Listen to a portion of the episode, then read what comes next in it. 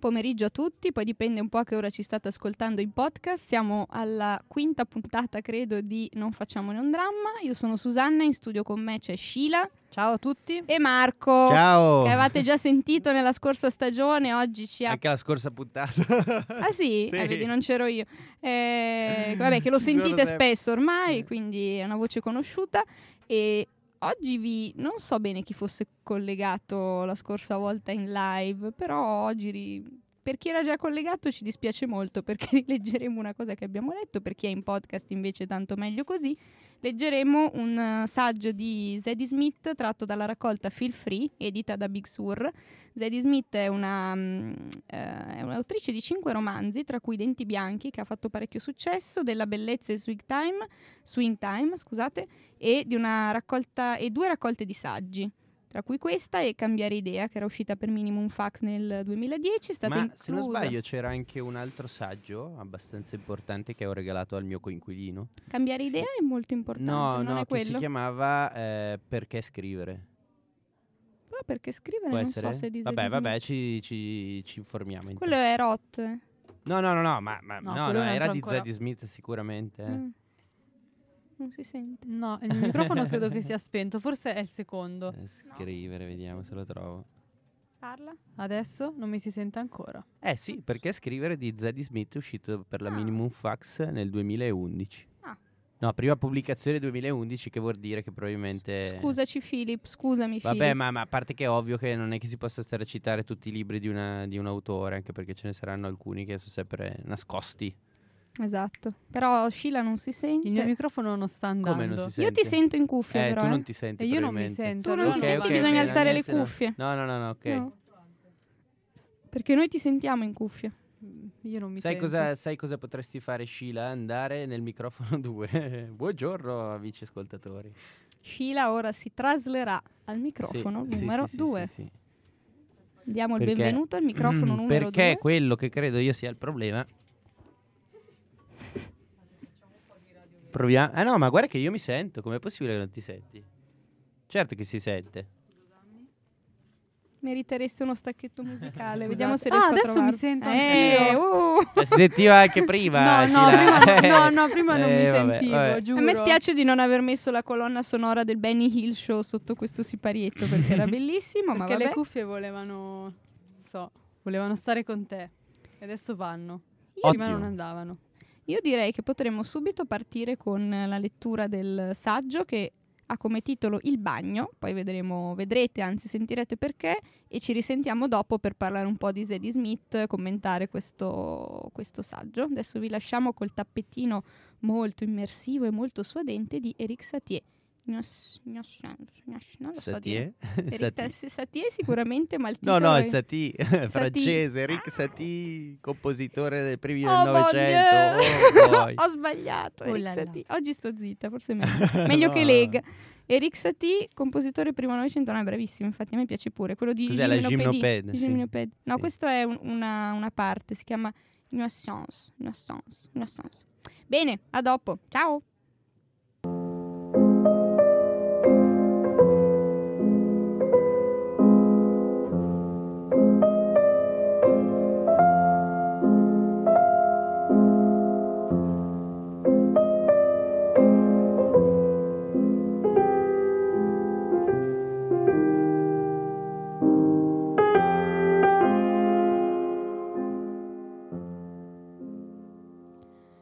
Quando avevo otto anni, la mia famiglia traslocò da un comprensorio di case popolari a quella che mi sembrava una dimora principesca. Da davanti pareva una casa intera e anche dentro la sensazione era quella. La porta che dava sulla strada era tutta nostra e dalle finestre sul retro si vedeva un grosso giardino rettangolare e pieno di erbacce che sembrava a sua volta completamente nostro. Gli ospiti, in genere, non notavano che era una villetta bifamiliare o che la metà inferiore della palazzina era a sua volta un appartamento dato in affitto dal comune a cui si accedeva da un'entrata laterale e dove vi- viveva una famiglia indiana il cui primo gesto di benvenuto fu, pa- fu farmi vedere come ripiegare un triangolo di pasta per fare un samosa. Non molto tempo dopo il trasloco, mio padre si mise a dividere a metà il giardino comune con uno steccato di legno leggermente storto. Non credo che la divisione fosse nata da un contenzioso. Era solo una questione di praticità, legata alle, div- alle, alle diverse idee di cosa costituisce un giardino, piante di coriandolo, patate, oppure fiori, piscinetta gonfiabile per bambini. Quando fu eretto lo steccato, ne restammo tutti soddisfatti. Ciascuna delle due famiglie aveva il suo piccolo feudo e dalle finestre sul retro si aveva ancora quel senso di grandeur, di spazio. Dentro avevamo quattro camere da letto, una ciascuno per me e mio fratello, anche se avevo l'abitudine di sgattaiolare fuori dalla mia nel cuore della notte per raggiungere lui nella sua, una per mio padre e mia madre, che era incinta, e una camera degli ospiti, al piano ribassato, in cui di tanto in tanto attiravamo adolescenti europei. Quegli adolescenti a me sembravano pieni di glamour, molto esotici. Portavano swatch al polso, Dunlop in tons e maglioncini naf naf di colori accesi. Guardavano, e sembravano goderselo davvero, il Tour de France. Volevano sempre essere portati da Abbey Road e fotografati mentre camminavano sulle strisce pedonali. E ovviamente pagavano bei soldi di affitto. Di lì a qualche tempo, dopo la nascita del mio fratello più piccolo, nella camera degli ospiti cominciarono ad alloggiare una serie di ragazze alla pari spagnole che badavano a noi tre bambini in cambio dell'affitto, mentre mi lavoravano. Mio padre in una piccola cartiera, mia madre come assistente sociale fresca di diploma. Era evidente che avevamo fatto una scalata sociale. Per la prima volta avevamo a disposizione spa- questi spazi non essenziali.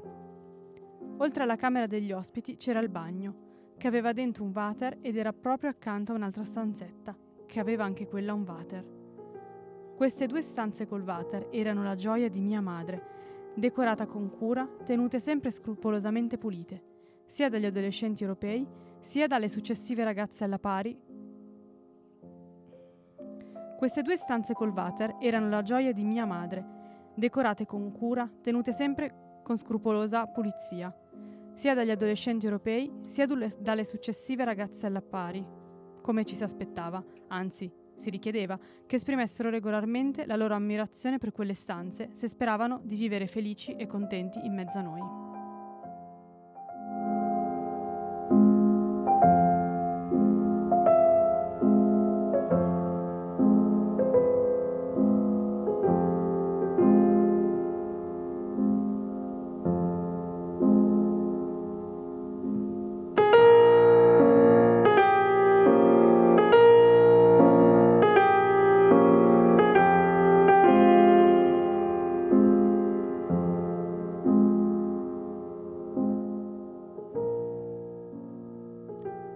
La camera degli ospiti e il, water in più rappresentavano, per i miei genitori, una forma molto inglese di traguardo sociale. Cresciuti in povertà, adesso erano ufficialmente parte di quella che nei, centi- nei censimenti si definisce piccola borghesia. Capisco che chi vive fuori dal Regno Unito possa restare perplesso di fronte a queste gradazioni di classe sociale, trovarle intrinsecamente assurde e difficili da capire nelle loro dedicate sottigliezze, ma lasciatemi spiegare meglio. Negli anni Ottanta, se appartenevi alla piccola borghesia, andavi di tanto in tanto in Europa, anche se solo con voli che partivano alle tre del mattino e a bordo di aerei in cui sceglievi volontariamente la zona fumatori. Guidavi una Austin metro e compravi la spremuta d'arancia al supermercato. Andavi alle scuole pubbliche, ovviamente, e non avevi mai visto uno ski filt, ma compravi il Guardian e se c'era bello, e se c'era un bello scandalo sessuale in prima pagina, anche il mirror. E avevi quelle belle tendine a righe di habitat in cucina e dei piatti di porcellana appesi alle pareti. E capivi benissimo che gli zerbini con le battute sceme erano di cattivo gusto. Dicevi in giro che non guardavi mai le, le tv private, ma era una bugia. In realtà le guardavi di continuo e ogni estate caricavi la macchina e ti facevi la M4 fino a Devon o alla Cornovaglia, fermandoti lungo il tragitto a prendere il tè, grazie al National Trust, in varie dimore di campagna di aristocratici decaduti. O almeno per noi era così. Quando ci ripenso ricordo molta felicità. Sono sicura che ogni categoria del censimento rivendicherà la propria posizione. Le valorose classi povere lavoratrici, la borghesia operosa, i ricchi eleganti, i sereni aristocratici, gli intellettuali o gli artisti bor- altoborghesi. Ma anche l'antipatica classe piccolo borghese ha i suoi motivi d'orgoglio, sebbene gran parte delle sue soddisfazioni derivino, stando alla mia esperienza, da una serie di condizioni controfattuali. Non è tanto quello che succede alla piccola borghesia a renderla relativamente contenta, quanto piuttosto ciò che non le succede. Quando ogni bolletta da pagare non rappresenta più una minaccia esistenziale, ci si libera da una forma inibi- inib- inibente e oppressiva di paura quotidiana. Si è inoltre immune al disprezzo di sé, che tende a insinuarsi nella solida borghesia medio, media e medio-alta. E non si conosce affatto il senso di infiaccamento che troppo spesso si incontra negli aristocratici. I figli della piccola borghesia, come direbbe il direttore sportivo di una squadra di calcio, scendono in campo senza nulla da perdere. Non è che non speri di, rica- di, riscattare le ambizioni frustrate dei tuoi genitori, specie nel campo dell'istruzione. Lo speri e come? Ma capisci anche che se non ci riuscirai non, fine, non sarà più la fine del mondo. E man mano che vai avanti nella vita, ogni volta che ti fermi a guardare nello specchietto retrovisore, vedi un panorama ben diverso da quello dei figli dei disoccupati di lungo corso, dei lavoratori a basso reddito, degli immigrati arrivari, arrivati di recente nel paese. Vede che i tuoi genitori si sono ricavati uno spazio piccolo ma relativamente stabile nel mondo, che non dipende, cosa fondamentale, solo e soltanto da te. E quindi c'è un piccolo spazio anche per i tuoi sogni, non devi per forza diventare un dottore. Anzi, purché non ti aspetti che i tuoi sogni ricevano qualche forma di finanziamento, sei abbastanza libero di riempirtene la testa. La reazione dei miei alla notizia che tra i loro figli c'erano un'aspirante scrittrice e due aspiranti rapper è stata di base fate pure.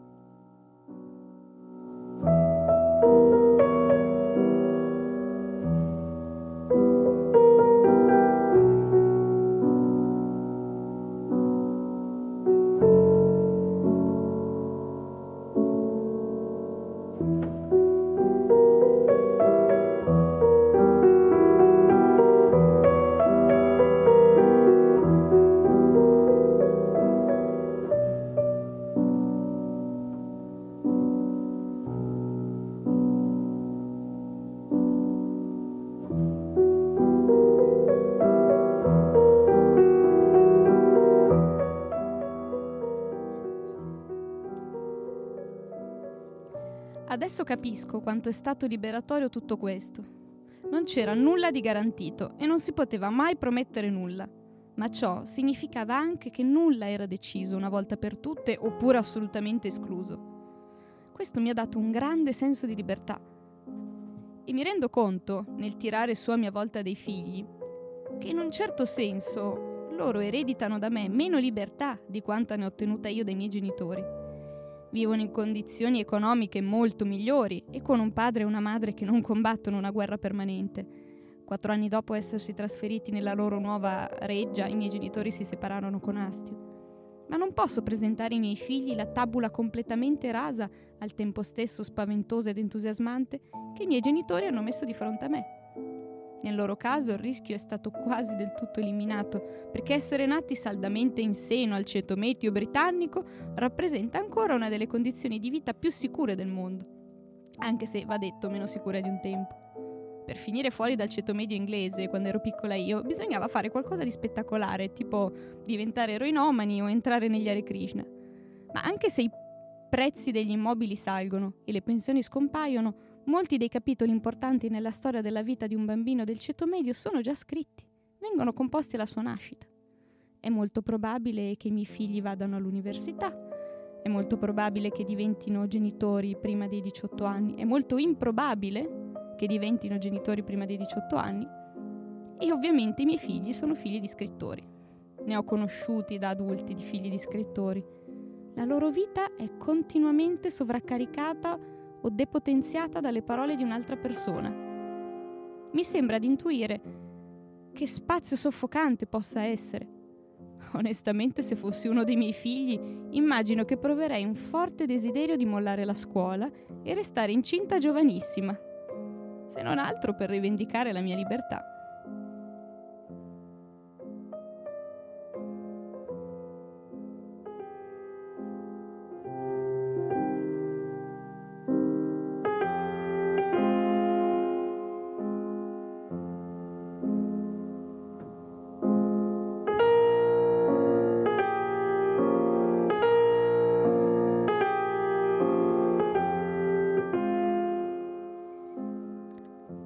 Delle cose strane e non particolarmente piacevoli dell'allevare dei figli è quello che vorrei chiamare il capogiro retrospettivo.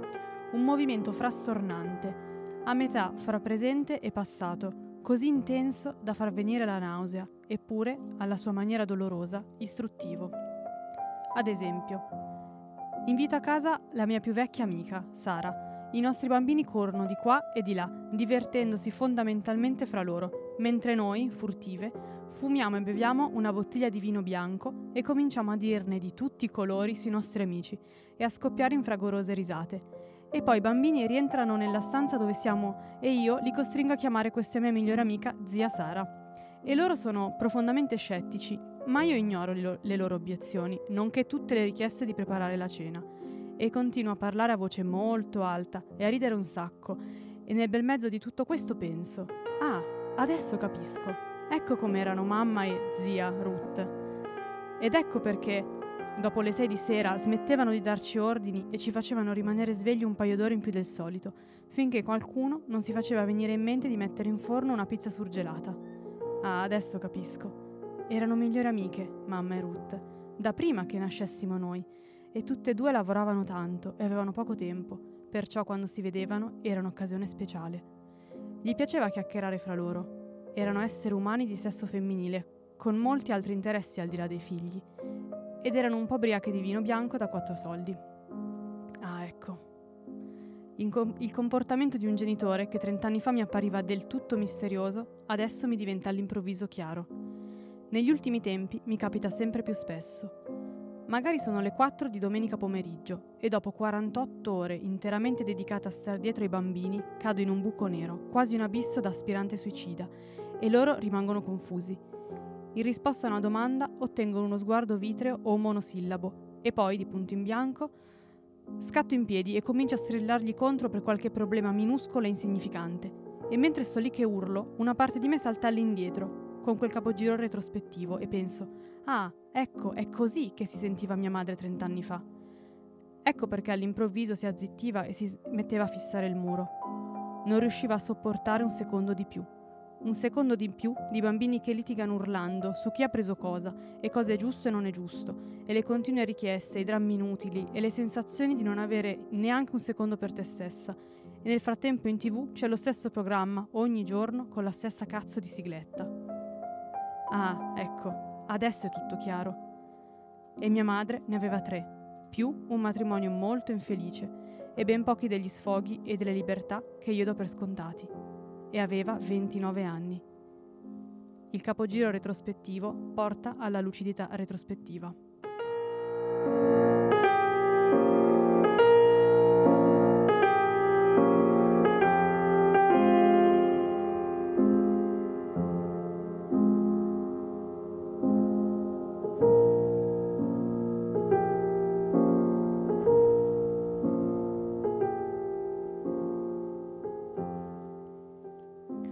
Man mano che l'immagine del passato si mette a fuoco, vedo una stanza in particolare in una luce nuova, semitragica, il bagno di casa dei miei.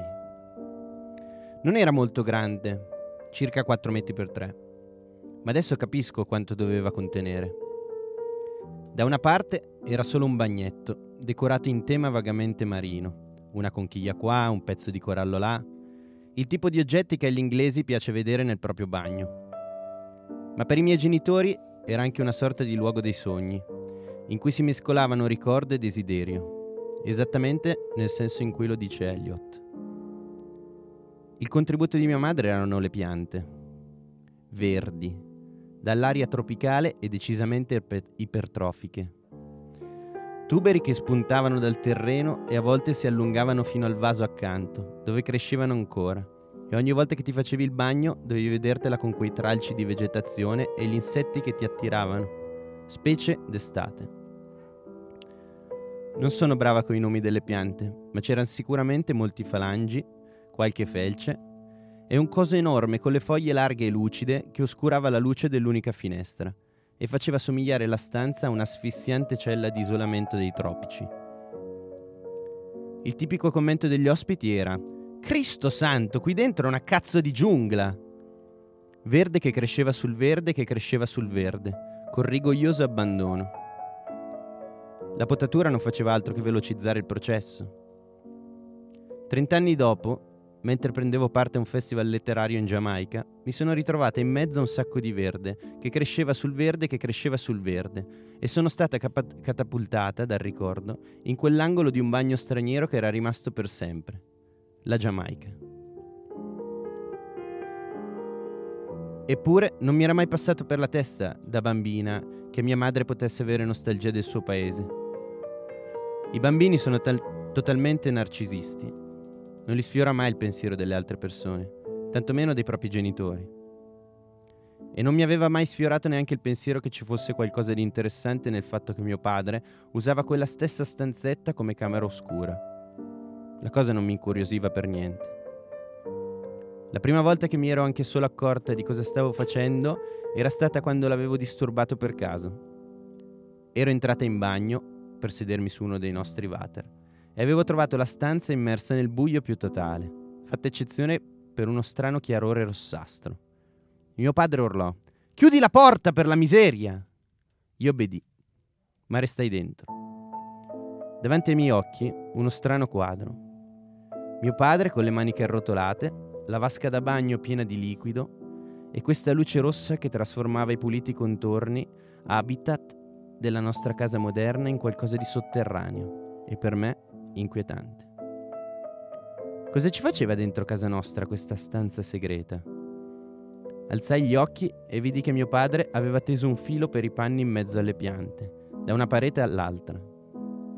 Vi aveva appeso dei grandi fogli di provini fotografici sui quali piano piano stava stavano affiorando delle immagini. Non avevo mai assistito a questo processo e rimasi con gli occhi sbarrati, chiedendomi cosa stava per succedere. Per tutta la mia infanzia avevo sperato che mio padre possedesse un qualche talento artistico nascosto. Era forse questo?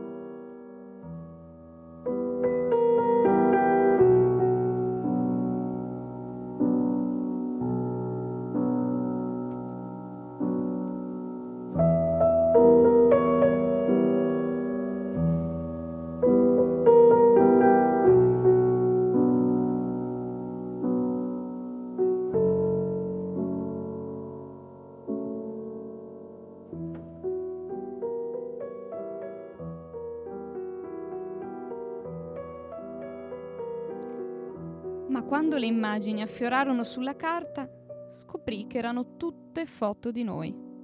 Di me, mio fratello Ben e mio fratello Luke, ripetuti un'infinità di volte. Sparpagliate intorno alla base del water c'erano tante confezioni di rullini Ilford da 24, in bianco e nero. E anche quelle, scoprì, erano tutte foto di noi. Rimasi delusa Sapevo vagamente che un tempo mio padre aveva sognato di fare carriera come fotografo. Molto più tardi avrei appreso che quei sogni si erano brevemente concretizzati, ma molti anni prima che nascessimo noi. Quando ci trasferimmo nella villetta bifamiliare, mio padre era un fotografo tanto quanto è un calciatore professionista il papà che gioca a calcetto con gli amici. Ogni ambizione su quel versante era stata abbandonata. Adesso ruotava tutto intorno a noi, tutto era stato sottomesso alla vita familiare e riplasmato attorno a quella. Vita familiare per la quale, da piccola, nutrivo solo disprezzo, anche se ne traevo benefici. Che mio padre fosse un uomo noioso, affidabile e con la testa sulle spalle, capace di rimandare all'infinito i propri piaceri e le proprie ambizioni è, penso ora, il fondamento di tutta la stabilità emotiva che sono stata in grado di mantenere nella vita. Ma all'epoca la sua incapacità o il suo rifiuto di vivere per se stesso mi, mi riempiva di orrore. Per il bene dei bambini era un'espressione che detestavo particolarmente. Sembrava una cosa che la gente diceva per liberarsi dalla responsabilità di vivere davvero, in base ai propri desideri, alle proprie idee, o di seguire le proprie doti innate rimanere sposato a una persona che in pratica non sopportavi per 12 anni per il bene dei bambini. Ma che razza di follia era? Eppure adesso, nel capogiro retrospettivo, vedo con occhi nuovi la devozione dei miei genitori a questo principio. Io non ne sarei comunque capace, ma capisco perché abbiano reagito in un certo modo. Tutti e due erano cresciuti senza padre, una mancanza devastante in entrambi i casi. Per dirla con un altro tipico cliché piccolo borghese, per me volevano una vita migliore. In queste vicende ci sono ovviamente molte gradazioni, ma sono convinta che ogni casa di famiglia sia un luogo emotivamente violento, pieno di rabbia repressa, punteggiato di profonde delusioni personali. È nella natura delle cose che nessuno esca da una famiglia intero o portandosi dietro tutto ciò che vuole. Ripenso a quella battuta stupenda di Jerry Sinfield. Il divertimento per tutta la famiglia non esiste. Qualcuno deve per forza rinunciare a qualcosa. È solo questione di quanto e in nome di chi. Nei momenti di capogiro retrospettivo vedo chiaramente che i miei genitori mi hanno dato molto di più di quanto considero ragionevole dare a chiunque e di gran lunga di più di quanto sono capace di dare io ai miei figli. Perché sebbene a prima vista possa sembrare che io dia ai miei figli tanto di più in ogni campo, più denaro, più opportunità, sicuramente più vacanze, senz'altro più spazio, i miei genitori mi hanno dato la loro vita. Per mio padre, i bambini e la vita domestica hanno soppiantato l'attività artistica. E per mia madre un nuovo paese ha soppiantato quello vecchio. Che lo volesse o no, è andata così. Io non ho dovuto fare niente che somigliasse a queste scelte nette di vita. I miei genitori erano totalmente immersi in quello spazio conteso dove gli adulti vivono fianco a fianco coi bambini, ciascuno cercando di realizzare le proprie ambizioni, ciascuno provando a vivere la propria vita e a avere tempo. Pianti tropicali qua, foglie di provini là, senza che nessuno ottenga mai tutto ciò che vuole. Anch'io adesso vivo in uno spazio conteso con dei bambini, ma le mie battaglie sono mille volte meno cruente.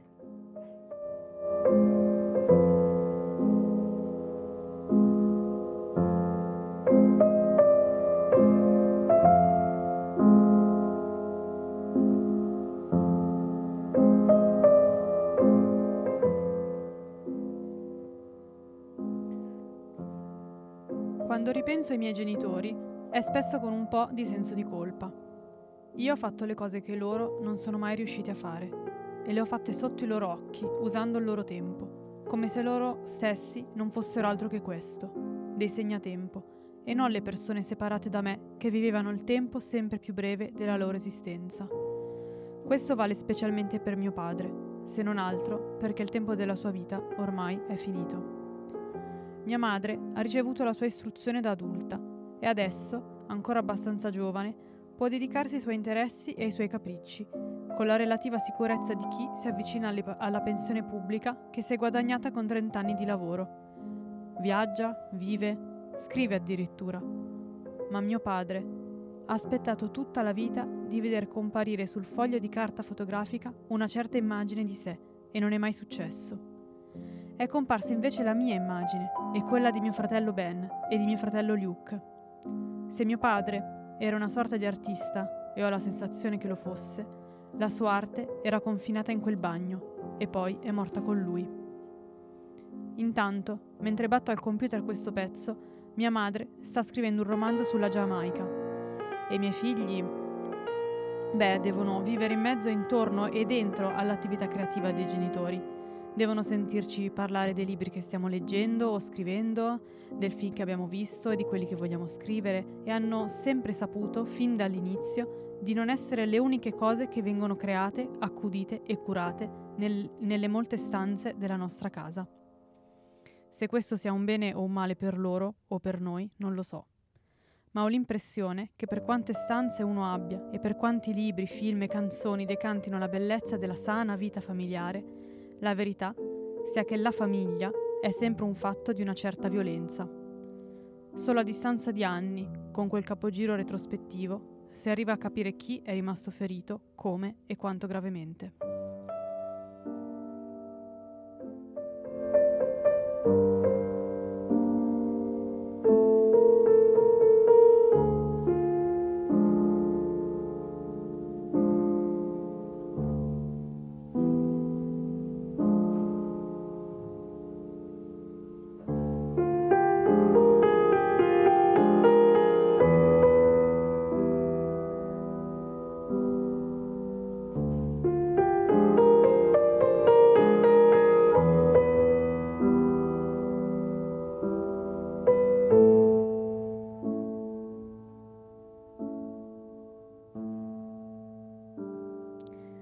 Dopo due anni che ho finito di scrivere questo pezzo, mio fratello Ben, che è un rapper, oltre a molte altre cose, mi ha mandato il suo nuovo album.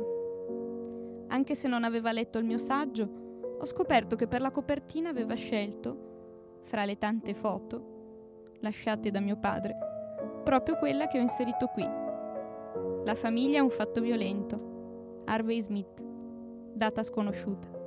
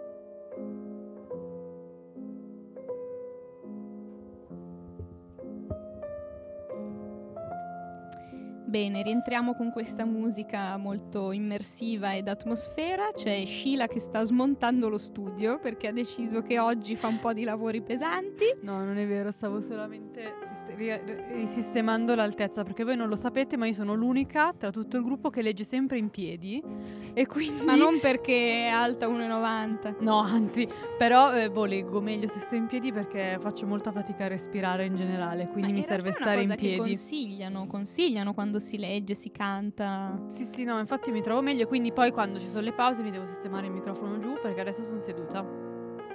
Stiamo aspettando anche Marco De Lucia che Che mi fa segno da fuori dicendomi arrivo, arrivo, sto finendo di fumare. Tra l'altro, a proposito di cantare in piedi, cantare sedute, l'altro giorno guardavo su Rai 5. Sono matta. Le prove della Traviata con Riccardo Muti. Riccardo Muti che insegna a giovani direttori d'orchestra, cantanti d'op, soprattutto direttori d'orchestra ovviamente, ma impartiva ottimi consigli anche ai cantanti d'opera e questi provavano tutti seduti. Ma quindi si può fare.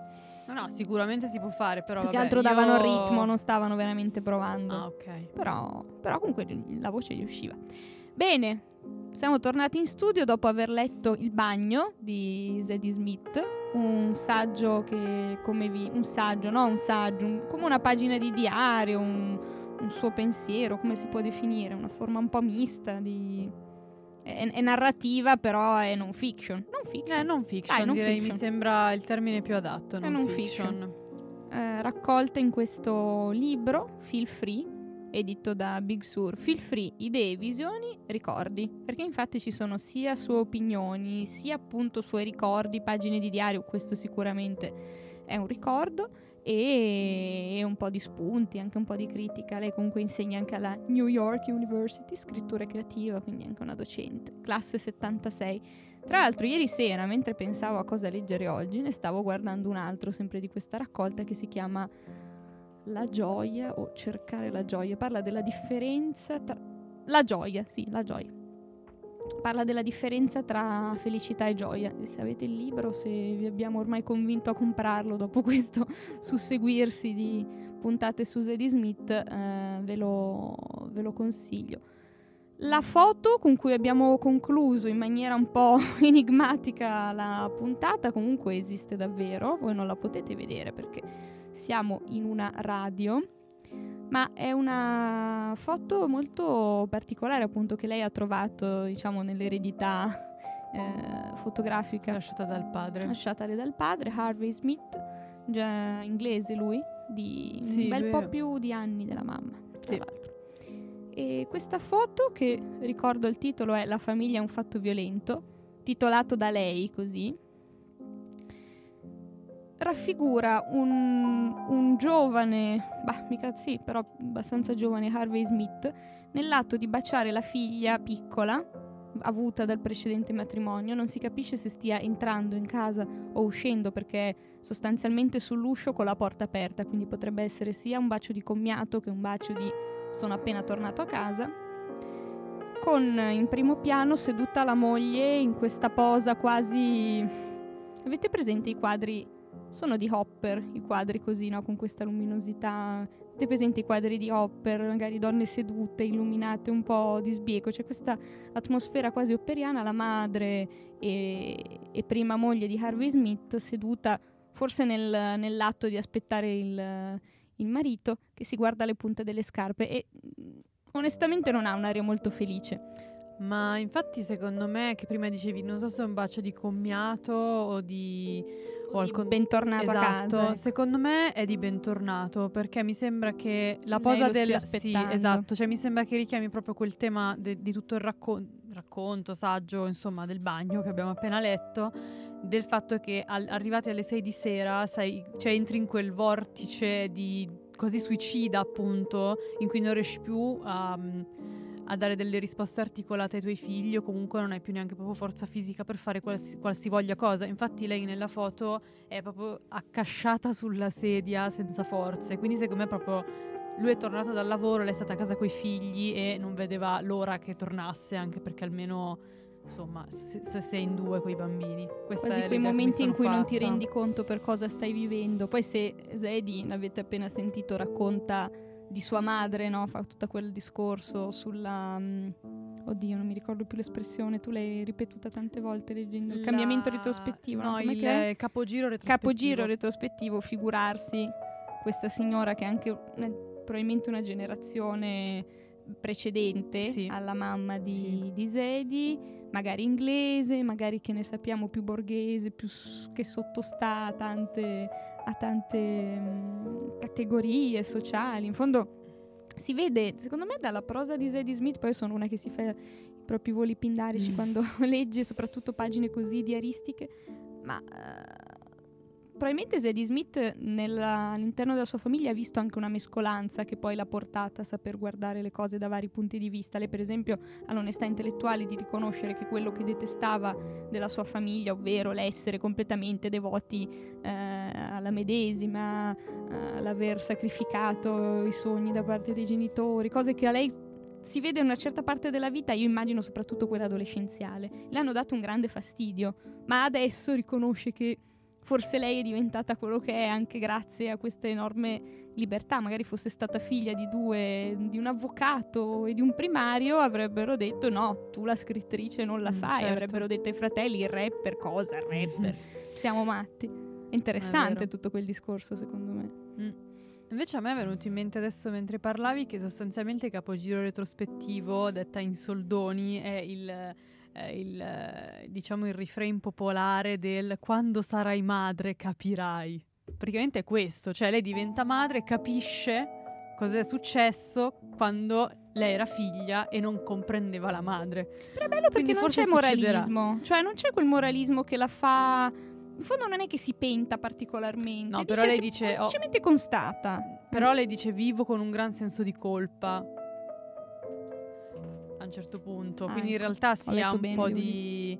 ehm, cioè è vero, non la vivo con moralismo. Ah, lei dice a un certo punto, quando ripenso ai miei genitori è spesso con un po' di senso di colpa. Quindi secondo me, però come dici tu, fa un'analisi non moralistica della cosa, più quasi sociale.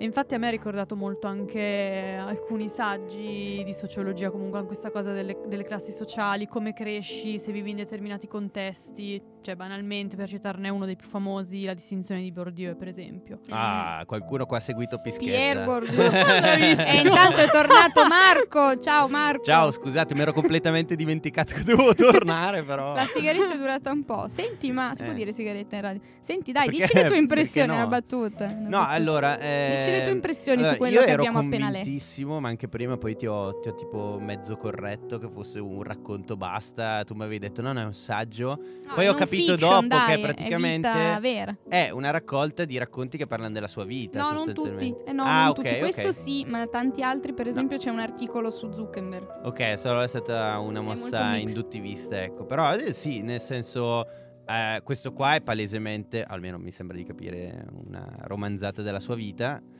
E è bello, è interessante sapere mm, che comunque, eh, ma anche solo per vie traverse, è nato in una famiglia artistica, a mio parere, perché comunque c'è il padre che sviluppa le foto, la madre che comunque ha questo, eh, boh, questo appeal nei confronti del suo paese natio e della sua cultura, perché mi sembra evidente anche quello. Sicuramente l'hanno stimolata, poi eh, mia colpa se non ho mai letto nient'altro della Smith, quindi non posso sapere che portata poi artistica e come personaggio culturale lei ha, insomma.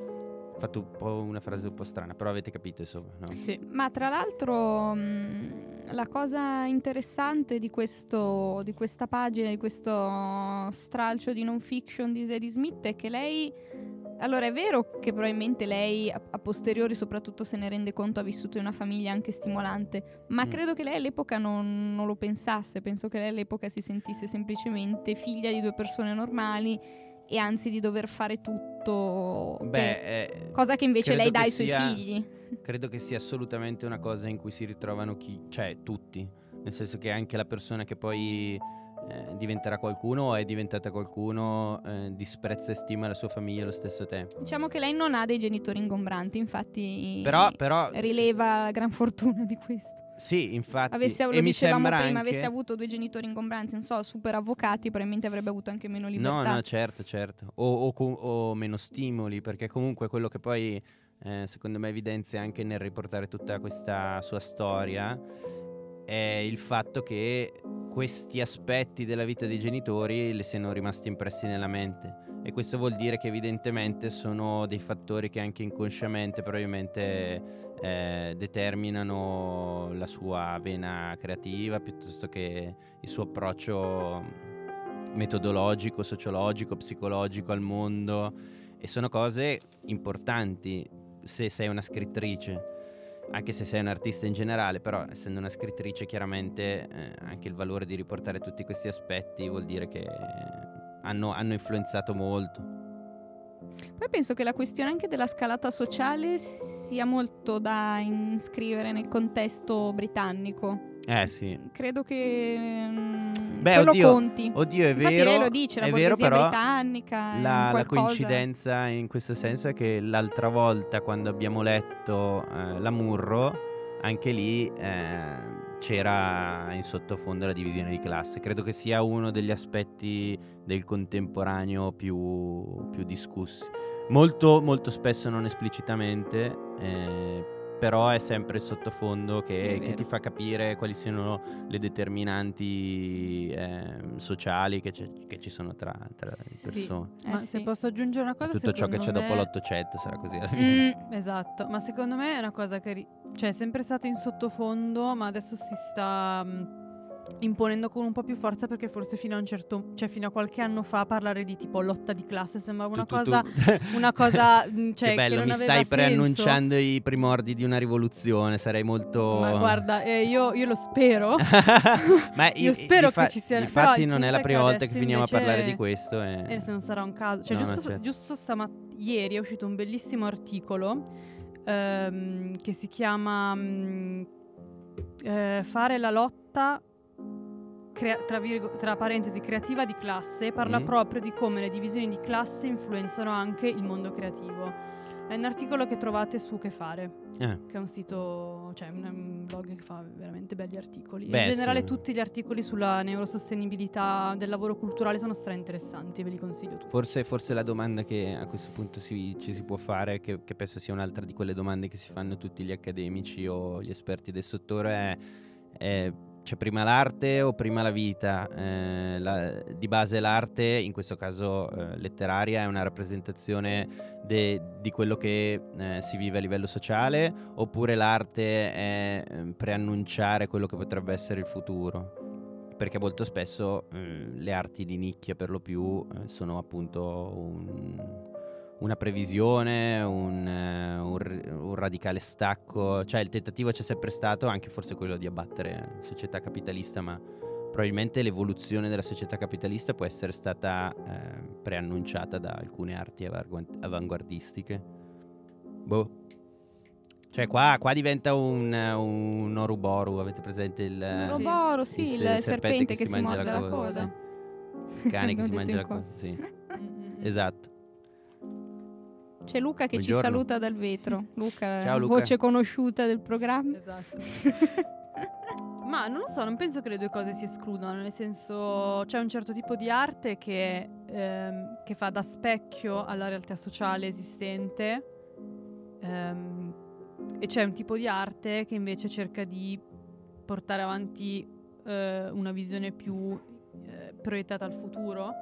Però secondo me la differenza sta nel fatto che chi fa lo specchio del presente molto spesso appartiene a quel mondo culturale di classe medio-alta, per cui alla fine non è, è una rappresentazione Eh, molto viziata, per allora, cui tu fai molta fatica a, mm, boh, a immergerti o a, a comprendere perché dici, ma boh, non lo so. Beh, allora, se la storia ci viene incontro, diciamo che eh, una buona divisione può essere quella dei primordi del, no- del Novecento, perché eh, quella che è l'avanguardia storica è un'arte non rappresentativa, ma in quel senso appunto eh, innovativa che tenta di spostare, diciamo, la scala culturale un gradino più in alto. Mentre la neoavanguardia, che è il passaggio dopo, è stata la forma di, d'arte del, del post secondo dopoguerra, cioè del secondo dopoguerra, ehm, invece è un'arte ironica che si fa molto carico dell'umorismo, di conseguenza in teoria lei prende eh, l'aspetto sociale e lo deride, però il problema è che effettivamente quel tipo di, di arte molto spesso era appoggiata da un ceto medio borghese che mh, la critica la spingeva fino a un certo punto perché poi giovava comunque in qualsiasi caso di alcuni contesti eh, del capitalismo sviluppato fino a quel, a quel livello. E adesso invece in teoria siamo nel postmoderno, però lo siamo ormai da 40 anni, quindi Sì. non so, forse è veramente l'inizio di un, eh, di un cambiamento. Il postmoderno, sinceramente, è difficile descriverlo. C'è una vostra amica che ha fatto una tesi su- sul postmoderno che secondo me era abbastanza interessante. Ah sì? Sì, che ogni tanto collabora a Magma, Chi è? che ha studiato dire? filosofia. Sì, certo. Chi è? Angelica. Ah, certo, è vero, Eh. è vero, è vero, è vero. E lei sicuramente, se- siccome l'ha fatta con Franzini, avrà letto la condizione postmoderna di Lyotard e, Sì, l'ha messa. e avrà molti più aspetti, anche se in realtà rimane su quel libro eh, una certa ambiguità di fondo. Tipo io ho ascoltato il video del buon Fusaro sulla condizione postmoderna di Lyotard. No, devo dire che lì in realtà lui è molto più obiettivo, eh, qualche spunto discutibile c'è, ecco, mettiamolo così. Però, vabbè, questa vi, vi ho riassunto Chissà una prima parte della mia mai il tesi. postmoderno. Chissà se finirà mai il Sì, ma postmoderno, se finito, invece sarà me. un magma. Sì, si Finirà, vedono ma le avvisaglie. Cosa ci sarà? Beh, però è vero cosa che ci aspetta? Beh, adesso Ma- si vede anche un ritorno a Le macro categorizzazioni di questo tipo le puoi fare solo post posteriori. 40 anni, 50 anni dopo. Vero. Poi è meglio che finiamo, però a Mm. proposito adesso avete tirato in ballo il postmoderno, quindi ve la dico Ecco, è per cosa. quello che devo rimanere a fumare io. Eh. Eh beh, perché poi si comincia ad andare a, Vabbè, ma perché a c'è qualcuno divagare. dopo di noi? No, andiamo via. Siamo tranquilli, siamo possi- Siamo qua, facciamo Un'altra ora, pronti tutti? sul postmoderno. Facciamo due puntata se ve la No, dobbiamo- Argomentino E proprio. poi, poi e punciamo Se vogliamo parte, portarla a livelli di assurdità incredibili, apriamo Medici Italia e iniziamo a leggere i post della gente che ha dei problemi e cerchiamo noi di fare le diagnosi al posto dei dottori. che sì. ridere. No, Sì, eh, secondo me, dovremmo grande, questa è ASMR. Facciamo- facciamolo. Dovremmo fare un programma SMR. Forse lo stiamo già facendo in realtà. Mm. Quando leggiamo.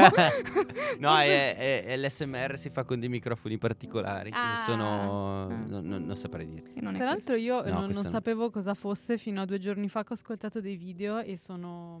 Boh, per me è perturbante l'SMR, però. Per te Eh, che sei, sì. che sei insonne, secondo Eh, me. Un po' sì. È un po' sì, Eh. però mi hanno super Perturbante o inquietante? Perturba- Per- perturbante è, è- è una forma tra l'inquietudine e stu- e lo stupore alla Eh. fine, quindi Però rilassano, eh. No. A te no. no, se sono perturbanti direi con- di no. Con le sì. voci Ma non ho mai ascoltato suoni? uno intero perché mm, mi inizio a Allora, stare però, allora quelli con le voci C'è chi usa anche po'... delle conferenze storiche come video SMR. No, vabbè, ma... Vabbè, ma adesso secondo me si è esteso il eh, come si dice il- lo statuto L'utilizzo del termine. No, no, lo statuto pedagogico de- della SMR perché si crede che sia una rivoluzione per certi aspetti. Secondo me è un po' boh, è una nuova tecnica di, di registrazione sonora, Sì, tutto esatto. sommato, che può essere fastidiosa perché magari non sono nuovo, ma meglio i rumori. Per me. Bella. Beh, mio caro amico si addormenta sempre con la pioggia, con una compilation di rumori della pioggia che dura tipo un'ora, quindi poi dopo un'ora si è probabilmente addormentato. Minchia, ci piega un'ora a addormentarsi, povero lui. Eh, No, è vero. però. C'è chi ce ne mette di più ed Io è molto ascolta- vicino a noi. Io a è più 18 vicina anni di quanto sembri. esatto. Io mi sparavo De Andrea a 18 anni prima di addormentarmi. Eh sì. Bellissimo ascoltare Dipende Oceano. cosa però. Se, eh. se riesci a recuperarla adesso e a metterla, secondo me poi sarebbe un finale perfetto. Ma anche da, da YouTube proprio tranquillamente. Oceano? Oceano, sì. È scritta con De. Gregori. Tutto volume 8 è scritto con De Gregori. Vai, eh, vabbè, faccio io, faccio io, faccio io. Va bene. Quindi ora vi adesso lasciamo c'è con un questo. cam- cambio di regia Vi diamo poi allora appuntamento A lunedì. alla- lunedì alle 10. Con, Alle 10? eh, esatto, con la seconda alle parte. 22 quindi. alle- sì, è giusto, alle 22, non alle 10 del mattino, anche perché non va in onda nessuno alle 10 del mattino. Alle 10 p- eh, PM. PM. Con eh, il secondo comparto di Non facciamene un dramma, non so cosa faranno, ma sicuramente qualcosa di interessante. E ascoltateci su in- su Radio Statale, Spotify, Spotify, Anchor. Anchor, TuneIn, insomma tutto quello... su cui potete trovarci. Ormai lo Esatto. sapete, se ci sentite siete arrivati fino qua.